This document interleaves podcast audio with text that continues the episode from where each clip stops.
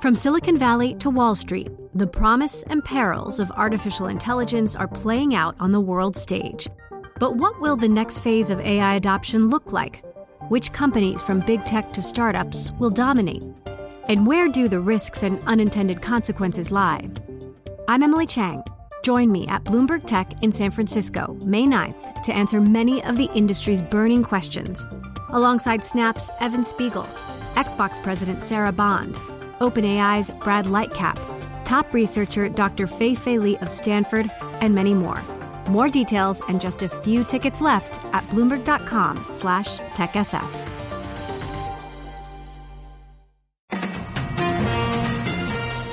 Live from the Bloomberg Interactive Brokers studios, this is Bloomberg Daybreak for Monday, August 15th, 2022. Coming up this hour. China's central bank unexpectedly cuts interest rates. U.S.-China relations in focus as a congressional delegation visits Taiwan. The Fed releases minutes of its July policy meeting.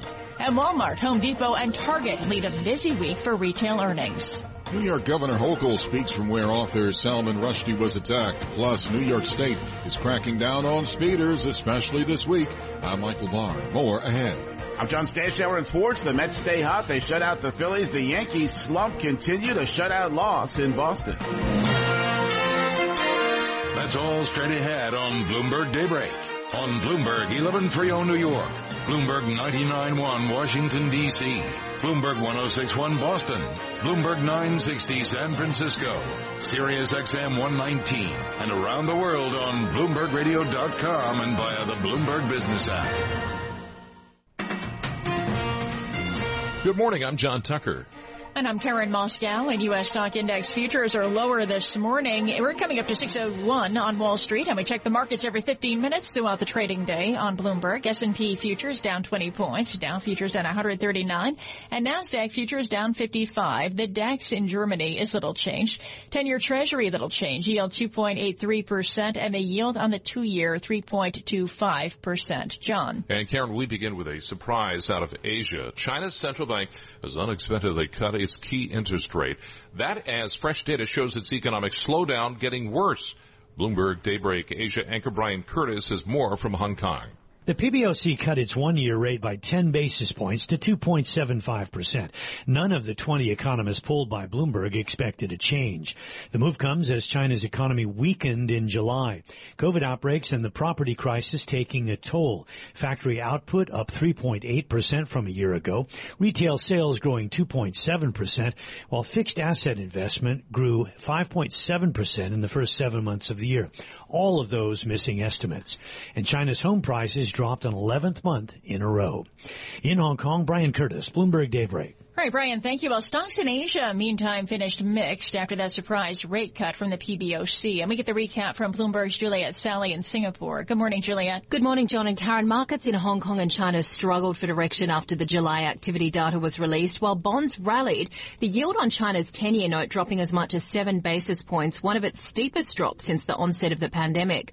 The offshore yuan fell along with the Kiwi and Aussie dollars. Japanese shares, though, rallied. The Nikkei 225 close to erasing its losses for the year. Markets in South Korea and India were closed. In Singapore, Juliet Saly, Bloomberg Daybreak. Thanks, Juliet. Relations between the U.S. and China have been focused once again this morning. A U.S. congressional delegation landed in Taiwan over the weekend. And Bloomberg's Amy Morris has details from our 99.1 newsroom in Washington. This delegation is led by Democratic Senator Ed Markey of Massachusetts and tests whether China will react more forcefully after House Speaker Nancy Pelosi went to Taiwan earlier this month. The delegation is set to meet with Taiwan's president and Minister of Foreign Affairs to discuss bilateral relations, security, trade, and investment. The delegation will reaffirm U.S. support for Taiwan. Reuters cited China's embassy saying this latest visit shows the U.S., quote, does not want to see stability in the region. In Washington, I'm Amy Morris, Bloomberg Daybreak. All right, Amy, thank you. Well, back here in the U.S., a senior Democrat says he has not seen any evidence that materials the FBI seized from Donald Trump's home were properly declassified. The former president has said the documents were declassified, and his supporters claim he has the power to declassify documents on his own. Adam Schiff is chair of the House Intelligence Committee. A former president has no declassification authority. Right. And the idea that 18 months after the fact, Donald Trump, Trump could simply announce, well, I'm, you know, uh, retroactively declassifying or whatever I took home had the effect of declassifying them uh, is absurd. Adam Schiff made the comments on CBS's Face the Nation, heard Sundays on Bloomberg Radio. And turning to the economy now, the focus this week comes Wednesday. That's when the Federal Reserve issues minutes of its July policy meeting. Let's get more from Bloomberg's Vinny Del Giudice. The minutes could indicate whether Fed Chair Jerome Powell intended to send a dovish signal at July's post-meeting news conference. Bloomberg Economics is betting he didn't and it's full speed ahead on lifting interest rates, underpinned by a broad sense among officials that the upside risk to inflation is material material. Turning to this week's key economic data, U.S. retail sales may show falling gasoline prices freed up cash for such things as Amazon Prime Day, while rising mortgage rates put a dent in housing starts. Vinny Del Giudice, Bloomberg Daybreak. All right, Vinny, thank you. Well, retail will also be in focus when it comes to earnings this week. And we get the story from Bloomberg's Charlie Pellett.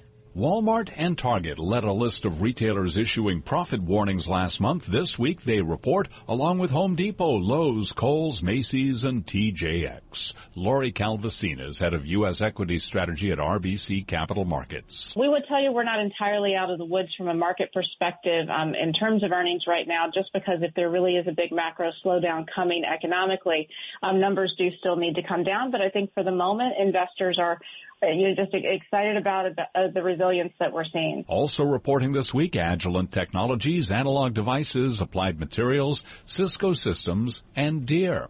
In New York, Charlie Pellett, Bloomberg Daybreak. Thanks, Charlie. We had earnings overseas out this weekend. Saudi Aramco posted the biggest quarterly profit of any listed company anywhere. Net income at the Saudi oil giant rose to $48.4 billion in the second quarter. That's up from 25.5 billion a year earlier. While surging oil prices give a boost to energy companies, John, both oil and gas have come down since their June highs. And U.S. Energy Secretary Jennifer Granholm says they may fall even further. Bloomberg's Ed Baxter has the details. The caveat, as always, is the instability of the globe. But Granholm says given the $4, depending on region we're seeing now, it should go down even further. Will probably drop to about $3.78.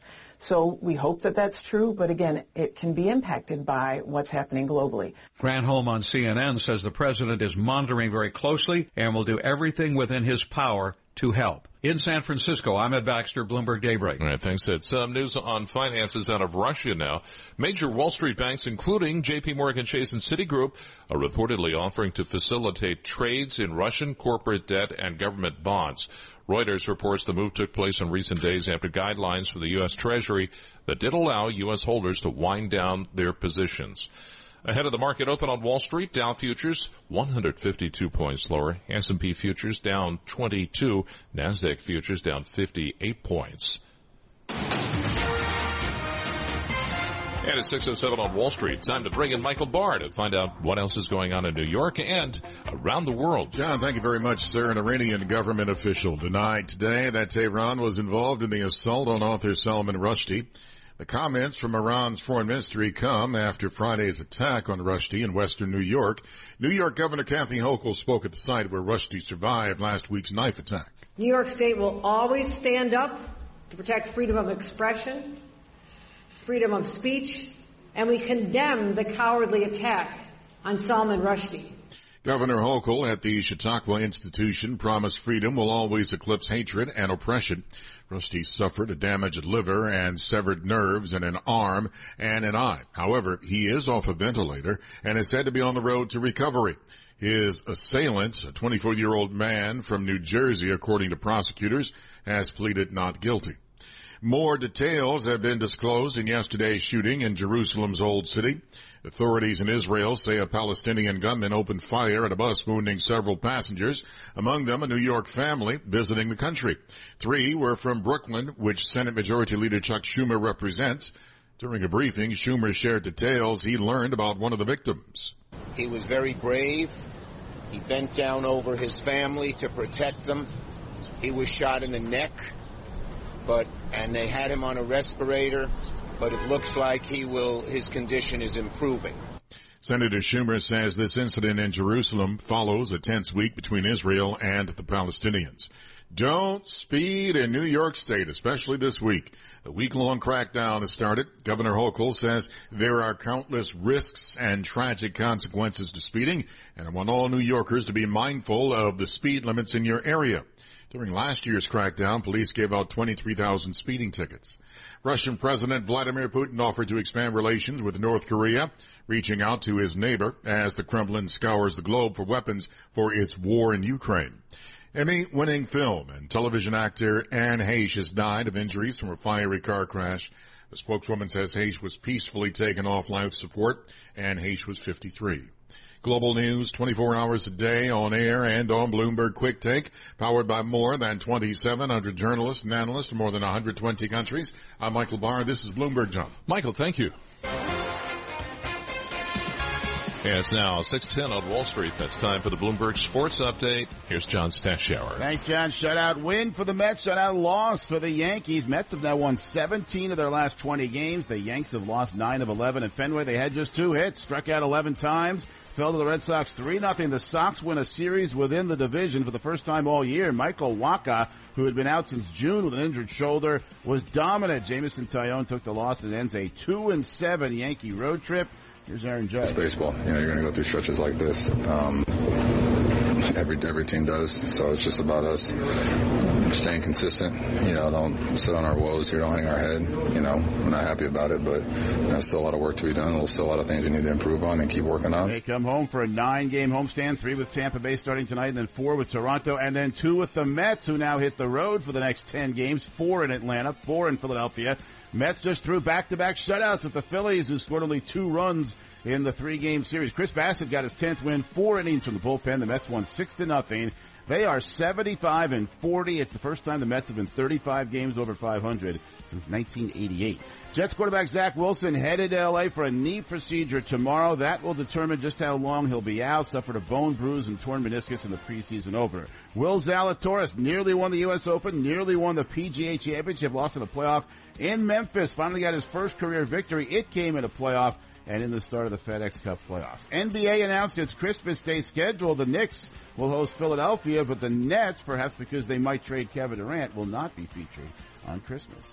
John Stashower, Bloomberg Sports. John? All right, thanks a lot, John. And ahead of the cash open on Wall Street, futures in the red. Risk off so far this morning.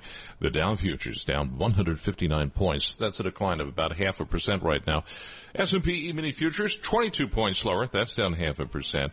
The Nasdaq E-mini futures 53 points lower, down four tenths of a percent. Looking at crude oil, NYMEX crude at 87.96 a barrel. That's down about four and a half percent. This is Bloomberg. And just ahead, China's central bank delivers a surprise rate cut. What does it all mean? We'll head to Beijing and speak with Bloomberg's James Mayger.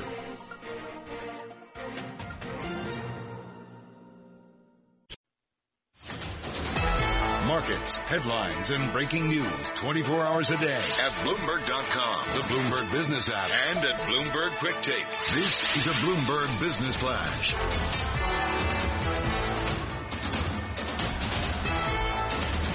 And I'm Karen Moskow And U.S. stock index futures are slipping this morning and commodities from oil to iron ore falling as disappointing data from China further clouds the outlook for the global economy.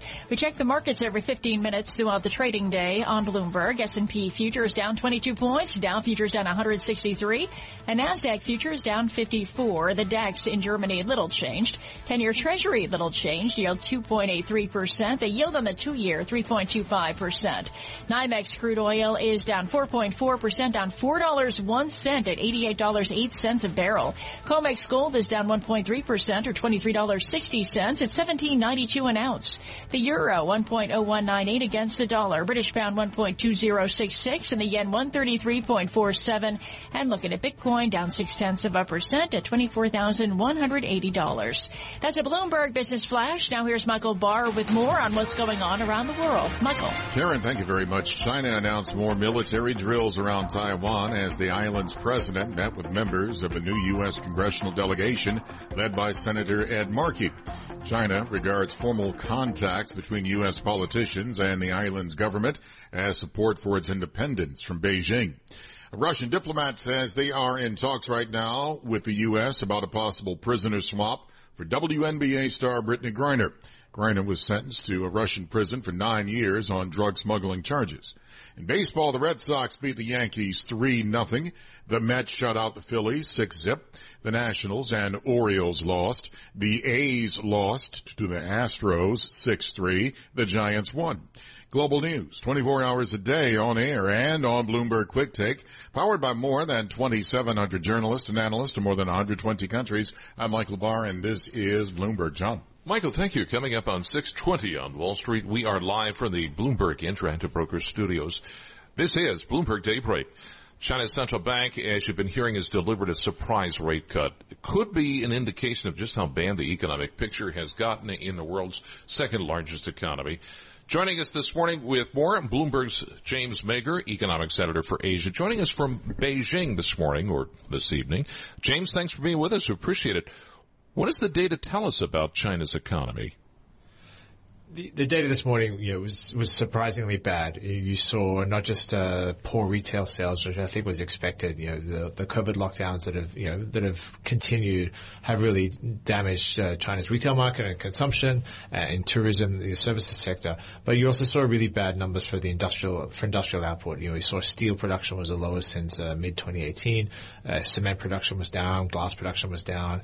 You know, c- computers and phone production was also down. So you know, surprisingly bad uh, across the board, and I think you saw you, you saw a reaction to that just before the numbers came out. When, as you said, the PBOC came out with a not a, with a rate cut, which was uh, which was very that was expected by none of the economists that we surveyed, and uh, sort of goes against their policy, which is you know since January of this year they've been saying that there has there's enough stimulus and there isn't uh, any need for more action from the central bank. How did China get to this point? Uh, the two things I think that are driving this. One is obviously the COVID zero policy. Then, yeah, the huge lockdowns we saw in, in April and May in uh, in Shanghai and Jinan and other places, in really in other places, and trying to really damage the economy. We, you know, in a normal country where you know government statistics were you know uh, not what they are here, I think the country would have gone into recession. But even without that, I mean, it was clear that economic activity really slowed. The second thing that's really caused this is a massive slowdown in the housing market. Prices have been falling now for 11 months.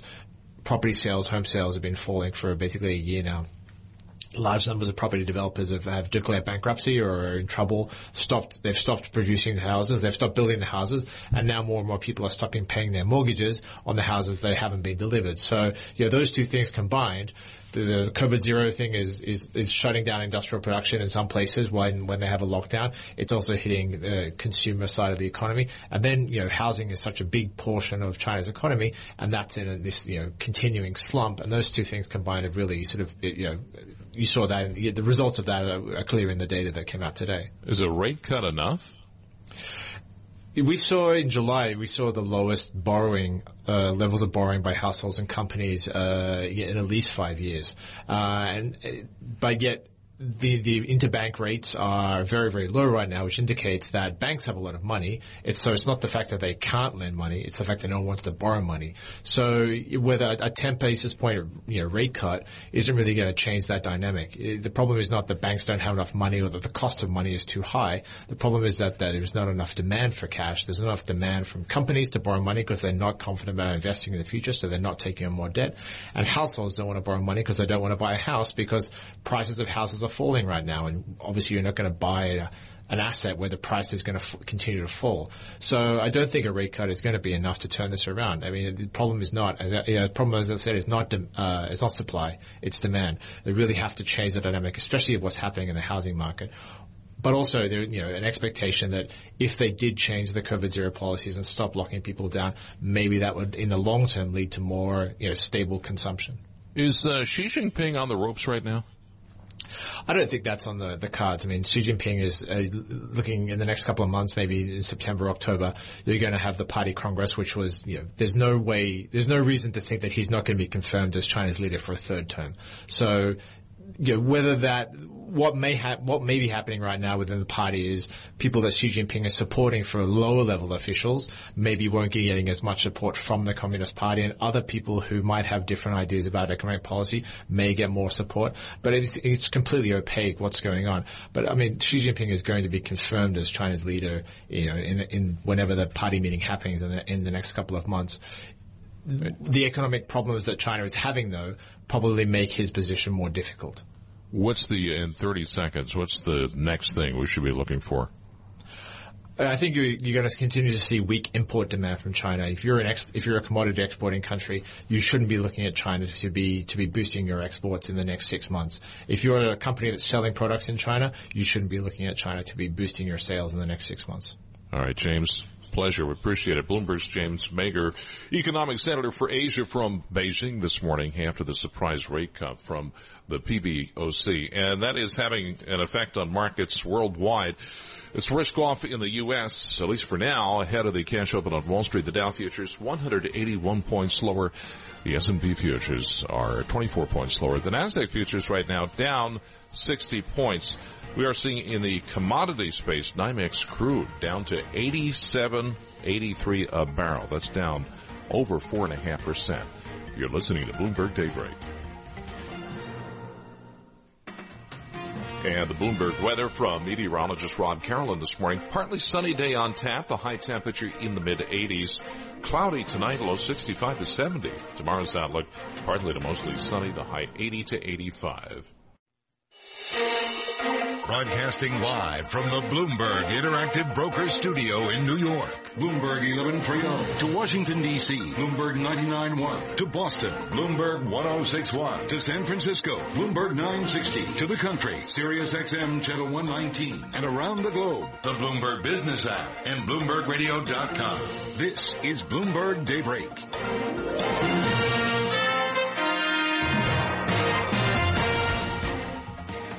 It's 6:30 on Wall Street. Good morning. I'm John Tucker. And I'm Karen Moskow, and we are just about three hours away from the open of U.S. trading. It's time for the five things you need to know to start your day, brought to you by Interactive Brokers. Interactive Brokers Global Analyst helps you find new global investment opportunities to diversify your portfolio and discover undervalued companies that may have greater growth potential. Try IBKR Global Analyst today at ibkr.com slash GA. Up first, a surprise in Asia. China's central bank unexpectedly cut its key interest rate 10 basis points after data showed July retail sales, investment, and industrial output missed estimates. Bloomberg's Enda Curran says it all signals trouble for the Chinese economy. All of his data was weak. But the reason it's especially concerning is because July was meant to be the good month. July was meant to be the, th- the, month when things picked up a bit of momentum again. The third quarter was supposed to be better than the second quarter and all the rest of it. But of course, this now underscores just how much pressure China's economy is actually under. And Bloomberg's Enda Curran says the rate cut shows how concerned Chinese officials are about the deepening economic slowdown. And back here in the U.S., we get a couple of key data points about uh, the economy this week. July's Fed minutes and retail sales, they'll be released on Wednesday. Well, China and U.S. relations are in focus once again this morning, John, as another U.S. congressional delegation has landed in Taiwan. It's led by Democratic Senator Ed Markey of Massachusetts. The delegation is set to meet with Taiwan's President and Minister of Foreign Affairs and will reaffirm U.S. support for Taiwan. And back in Washington, a senior Democrat says he hasn't seen any evidence that materials the FBI seized from Donald Trump's home were properly declassified. Last week, the former president said the documents were all classified, uh, declassified, that is. Adam Schiff is chair of the House Intelligence Committee. He says it's absurd the president could retroactively declassify materials. Anyone in the intelligence community that had uh, documents like that, they would be under serious investigation. Adam Schiff making the comments on CBS's Face of the Nation, heard Sundays on Bloomberg Radio. Well, to oil now, John. First overseas, Saudi Aramco posting the biggest quarterly profit of any listed company anywhere, with net income rising to $48.4 billion in the second quarter. While surging oil prices propelled Aramco results last quarter, both oil and gas have come down since their June highs. And Energy Secretary Jennifer Granholm tells CNN they may fall even further. The price in the fourth quarter of this year per gallon will probably drop to about $3.78. We hope that that's true. And that's Energy Secretary Granholm. That's the five things you need to know to start your day brought to you by Interactive Brokers. And it's now 6:33 on Wall Street, and it's time for a look at world uh, news from around the world and in New York. And for that, here's Bloomberg's Michael Barr. John, thank you very much, sir. Author Salman Rushdie is off a ventilator and is said to be on the road to recovery. New York's Governor Kathy Hochul called the stabbing of Rushdie allegedly carried out by a 24-year-old New Jersey man, quote, cowardly. Hochul in Western New York spoke at the site where Rushdie survived a knife attack on Friday. We condemn any individual or any group that dare violate the sanctity of a place like Chautauqua or to an attempt an assassination on a world leader. That cannot happen in New York. We're standing up. Hochul at the Chautauqua Institution says we will always defend, quote, freedom of expression and freedom of speech. We're learning more details about yesterday's shooting in Jerusalem's Old City. Authorities in Israel say a Palestinian gunman opened fire at a bus, wounding several passengers. Among them, three people from Brooklyn, where Senate Majority Leader Chuck Schumer represents. It hits close to home. Three of the families, three of those who were shot were American and from Brooklyn, from Williamsburg. Senator Schumer says one of the victims wounded is improving. Russian President Vladimir Putin has vowed to expand relations with North Korea's Kim Jong-un. The move may complicate President Joe Biden's push to isolate North Korea.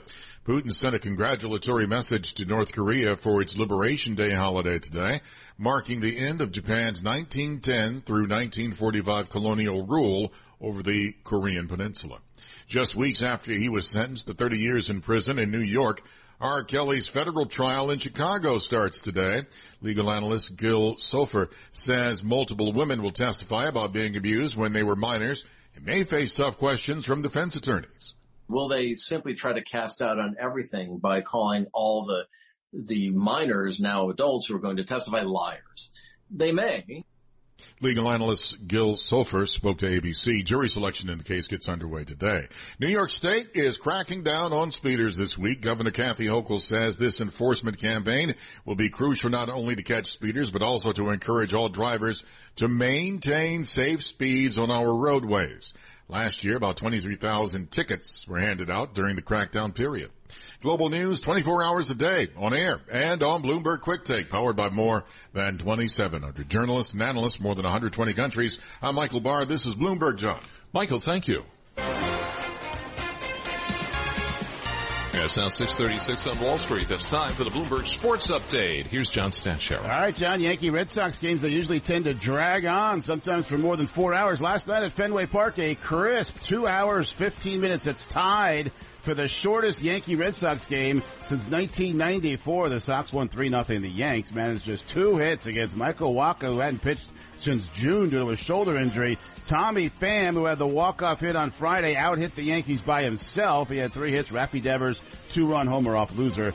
Jameson Taillon. So the Yankee tailspin continues a two and seven road trip, nine losses in the last 11 games, no back-to-back wins since July. Still a 10 game division lead, but they're now two and a half games behind Houston for best record in the American League. The Yanks are back home tonight to play Tampa Bay. The Mets are in Atlanta. They lead the Braves by five and a half. The Mets with a second straight shutout of the Phillies, six to nothing. Chris Bassitt, four relievers combined to beat ex-Met Zack Wheeler, a home run for Daniel Vogelbach, and Francisco Lindor broke Jose Reyes' record for RBIs by a Mets shortstop. The Mets have won 17 of the last 20, 40 home wins. That's as many as overall losses.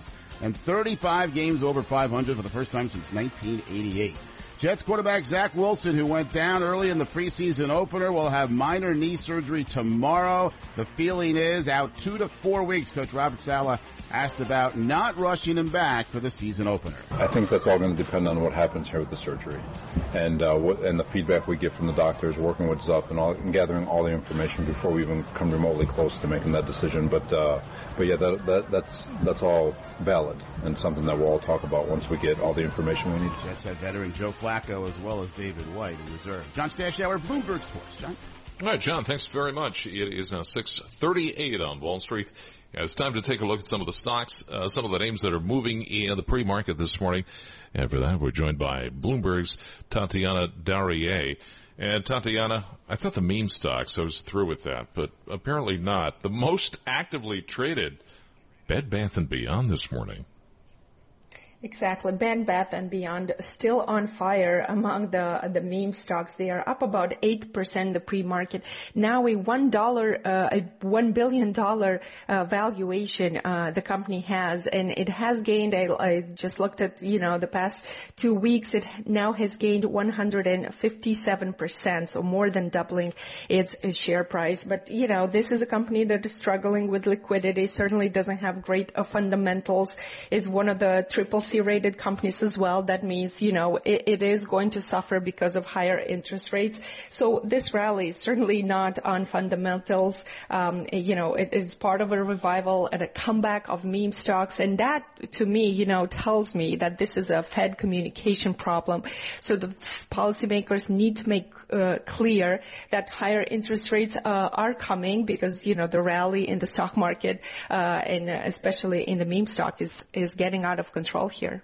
If you are involved in any way in commodities, you're glued to the story coming out of China. China, the second largest economy, a slowdown, and we're seeing that this morning in some of the stocks on the move, right?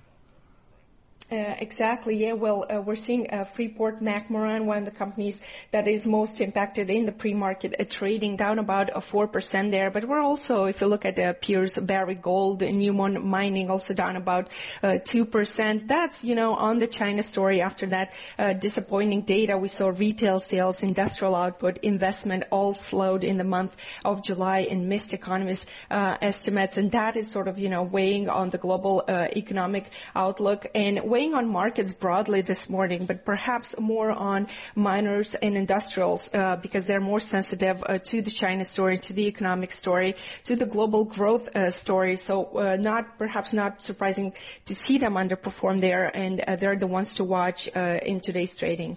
Well, Tatiana, always a pleasure. Appreciate it. To Bloomberg's Tatiana Darie with some of the stocks that are moving in the pre-market.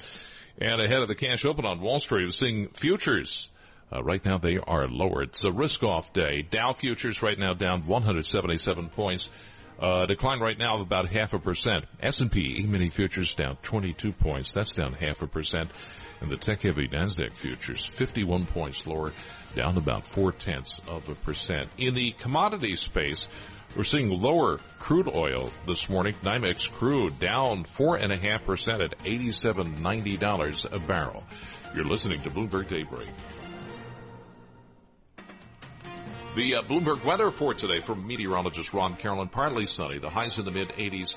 Cloudy tonight. low 65 to 70. Partly to mostly sunny tomorrow. Highs again in the mid 80s. This is Bloomberg. Markets, headlines, and breaking news 24 hours a day at Bloomberg.com, the Bloomberg Business app, and at Bloomberg Quick Take. This is a Bloomberg Business Flash.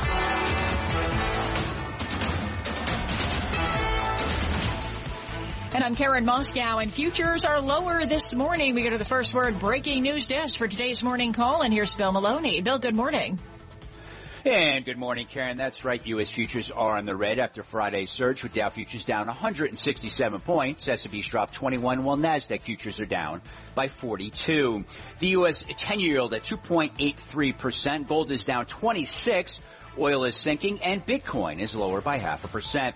Japan rose 1.1% overnight. Note that China's PBOC unexpectedly cut key rates while European markets are quiet this morning.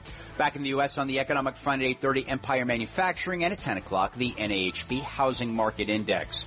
In other news, Wells Fargo to shrink U.S. banking's largest, largest mortgage business, and Soros Fund Management boosted bets on Tesla, Google, and Amazon. Wrapping things up, Green Dot was cut to equal-weight at Barclays, and Dollar General was cut to market perform over at BMO. Live from the First Word Breaking News Desk, I'm Bill Maloney. Karen? All right, Bill, thank you. To hear live breaking news over your Bloomberg type squawk on your terminal, S-Q-U-A-W-K. And that's a Bloomberg Business Flash. Now here's Michael Barr with more on what's going on around the world. Michael. Karen, thank you very much. China has announced more military drills around Taiwan as the island's president met with members of a new U.S. congressional delegation. The visit came less than two weeks after House Speaker Nancy Pelosi's trip to Taiwan. China regards formal contacts between U.S. politicians and the island's government as support for its independence from Beijing. The Taliban is declaring today Victory Day in Afghanistan, marking one year since their return to power. In baseball, the Red Sox beat the Yankees 3-0. The Mets shut out the Phillies 6-zip. The Nationals and Orioles lost. The A's lost to the Astros 6-3. The Giants won. Global news 24 hours a day on air and on Bloomberg Quick Take, powered by more than 2,700 journalists and analysts in more than 120 countries. I'm Michael Barr and this is Bloomberg. Karen. All right, Michael, thank you. It is 649 on Wall Street. And we turn to news and science and technology now with the Bloomberg NJIT STEM report. It is brought to you by New Jersey Institute of Technology. NJIT makes industry-ready engineers in more than 20 fields. If it's engineering, it's at NJIT. Learn more at njit.edu. And here's what's making news in science, technology, engineering, and math. The climate crisis is compounding Europe's worst energy crisis in years. In Germany, the water level at a key waypoint on the Rhine River is set to steady at an extremely low level this week. The Rhine is Western Europe's most important river for the transport of fuel and other industrial goods. The river is now at a level where barges find it uneconomical to transit past that waypoint. A new poll shows Americans are less concerned now about how climate change might impact them personally. According to the Associated Press poll, 35% of U.S. adults say they are extremely or very concerned about the impact of climate change on them personally, and that's down from 44% in August of 2019. Only about half say their actions have an effect on climate change compared with two-thirds in 2019. And in a Twitter post over the weekend, Elon Musk said Tesla has now made over 3 million vehicles. Musk says about a third have been produced in Shanghai. And that's a Bloomberg NJIT STEM report. John. All right, thanks, Karen. We are live for the Bloomberg Interactive Broker Studios, where it is now 6:51 on Wall Street, and time to check what's going on in D.C. Some of the top stories in our nation's capital include the FBI's Trump search as lawmakers asking for the contents of the documents. House Democrats asking intelligence chief to assess the Trump documents. China announces patrols around Taiwan to protest a visit by senators. Uh, trying to help us figure things out this morning. We're joined by Greg Valliere, the chief U.S. policy strategist at AGF Investments. That's a tall order to figure things out for us, uh, Greg. Let's, Good morning, John. Uh, let's start with uh, the former president and the FBI search. Yeah, uh, just from a political perspective, has anything changed? Does this perhaps open a, a new political front as uh, the midterms approach? Yeah, I do think one thing has changed, and it's extremely ironic, and that is that I think the Republicans have become more unified in their support of Trump. His base is angry; they're furious. Uh, they are swearing allegiance to him. So, how's that for an irony? After all of this, I think there's a feeling among Trump's supporters that the Justice Department has overdone it. Um, does it bring out more uh, undecided in the election? Now that's the key. I think while the Republicans are unified, I think that moderate voters, undecided, the swing voters they're called, might be a little less inclined to support Trump. So that that's the other half of that narrative. You know, based on the, the warrant, the prosecutors indicated they're exploring possible violations of the Federal Espionage Act, among other allegations does uh, you know it's it's kind of interesting. Also, you see uh, that there have been calls on the part of Republicans to uh, perhaps defund the FBI. Yep. Um, it, it's a little odd that uh, they're taking this position right now, isn't it? Well, the Republicans, of course, always with the party of law and order, and to have them, you know, speak out against the FBI is still another uh, irony. I think at the end of the day, you really have to go to the big one, and that is, did Trump instigate an insurrection and fail to stop it? I think that's the case that'll make or break things, not, you know, what did he do with these documents? Does it change his thinking about whether or not to, to run for president again? probably makes him more inclined. I think he would view the the presidency as an opportunity to rid himself of some of these charges. Uh, you know, he could pardon himself. He could uh, he could uh, maybe make his case more forcefully if he were president. So no, I think the chances of him running have actually increased. Uh, the Democrats requesting, among other things, a damage assessment. Will they be successful making poli- uh, political hay out of this? I think they will. I, think again for moderate voters they will, but for the Democrats there's one uh, surprising negative, and that is that they were hoping to use this week, last week, as uh, opportunities to boast about all the things Joe Biden got done, the chips bill and the uh, all of the things that he got, the, the burn pit thing for soldiers. Uh, the next story is going to be student loan relief. So instead of uh, talking about their narrative, they've been obscured by Trump. And don't forget crude oil this morning, Greg, down four and a half. It's below 90, 87, 80. I mean, it has a ways to go, but we we suspect. But on the inflation front, which seemed to be the key uh, Republican argument against Democrats in the midterm, maybe that's fading a bit. Absolutely. I think you've got an environment where the labor market is still red hot, unemployment at 3.5%, and maybe even more importantly, when people fill up their cars, I think they could see the price of gasoline getting well below 4 with what's happening in crude oil. That's a real plus for them in November. Can we touch on China just uh, for a moment? Uh, you have outraged China after U.S. lawmakers make uh, an unannounced visit to Taiwan. What's the purpose of all this, and what's the uh, what's the political fallout in this country? You know, I don't get it. I must confess, and I've talked to a lot of people in this town who don't get it. So here's Nancy Pelosi who stirs the pot. She provokes China. Things get real tense. And now we've got another congressional delegation going over there, once again provoking Beijing. I mean, I'm not saying we should be just passive, but at the same time, I think that these visits are not productive. In your note this morning, you say uh, President Biden has to address a crucial issue and he has to do it before Labor Day. What is that? Student loans. 40 million Americans have student loans, and and the White House has had extensions of the moratorium on the payments uh, during the pandemic. Every three or four months, they would extend it again for another three or four months. Well, still another deadline is coming on August 31st. I think Biden unquestionably will extend it through the end of the year. There's an election coming up, but I think he may also forgive uh, loans of up to ten thousand dollars. That's a big deal for younger voters. Well, who has the student loans? You say younger voters. Are they Democrats, Republicans, or undecided?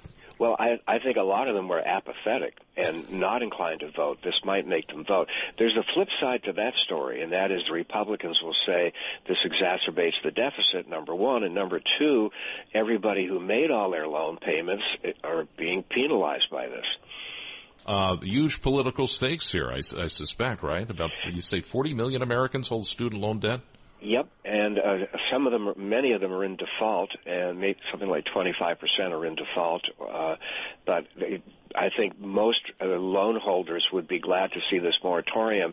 Uh, and again, the deadline is is August 31st.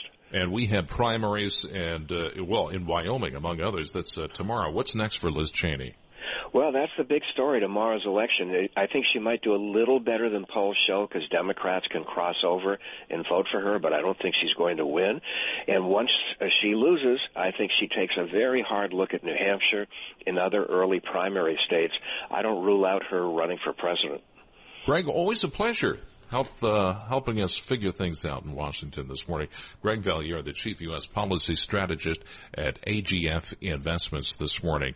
And you can read more about these stories on Bloomberg.com or the Bloomberg Terminal. And a reminder, you can follow all the latest on Bloomberg Radio in Washington. That's Bloomberg 99.1 and 105.7 FM HD2. Risk off in the markets this morning after the surprise cut by the PBOC. Dow futures right now 147 points lower. That's down four tenths of a percent. S&P E-mini futures down 19. That's down four tenths of a percent. NASDAQ futures right now 32 points lower. Again, that's down two tenths of a percent. And in the commodity space this morning, mentioned crude oil, NYMEX crude, West Texas at 87.74 a barrel, down four dollars 35 cents a barrel. Brent crude, the international benchmark, that is down almost 5% this morning. You've been listening to Bloomberg Daybreak. I'm John Tucker for Karen Moskow. Thanks for listening. Collaborate for a greener future at the Bloomberg Green Festival, a groundbreaking celebration of the thinkers, doers, and innovators leading the way. From design and culture to technology, science, and entertainment. Hear from inspirational speakers and immerse yourself in climate solutions. July 10th through 13th in Seattle. Title sponsor Amazon. Official airline Alaska Airlines. Get 20% off using promo code radio20 at bloomberglive.com slash green festival.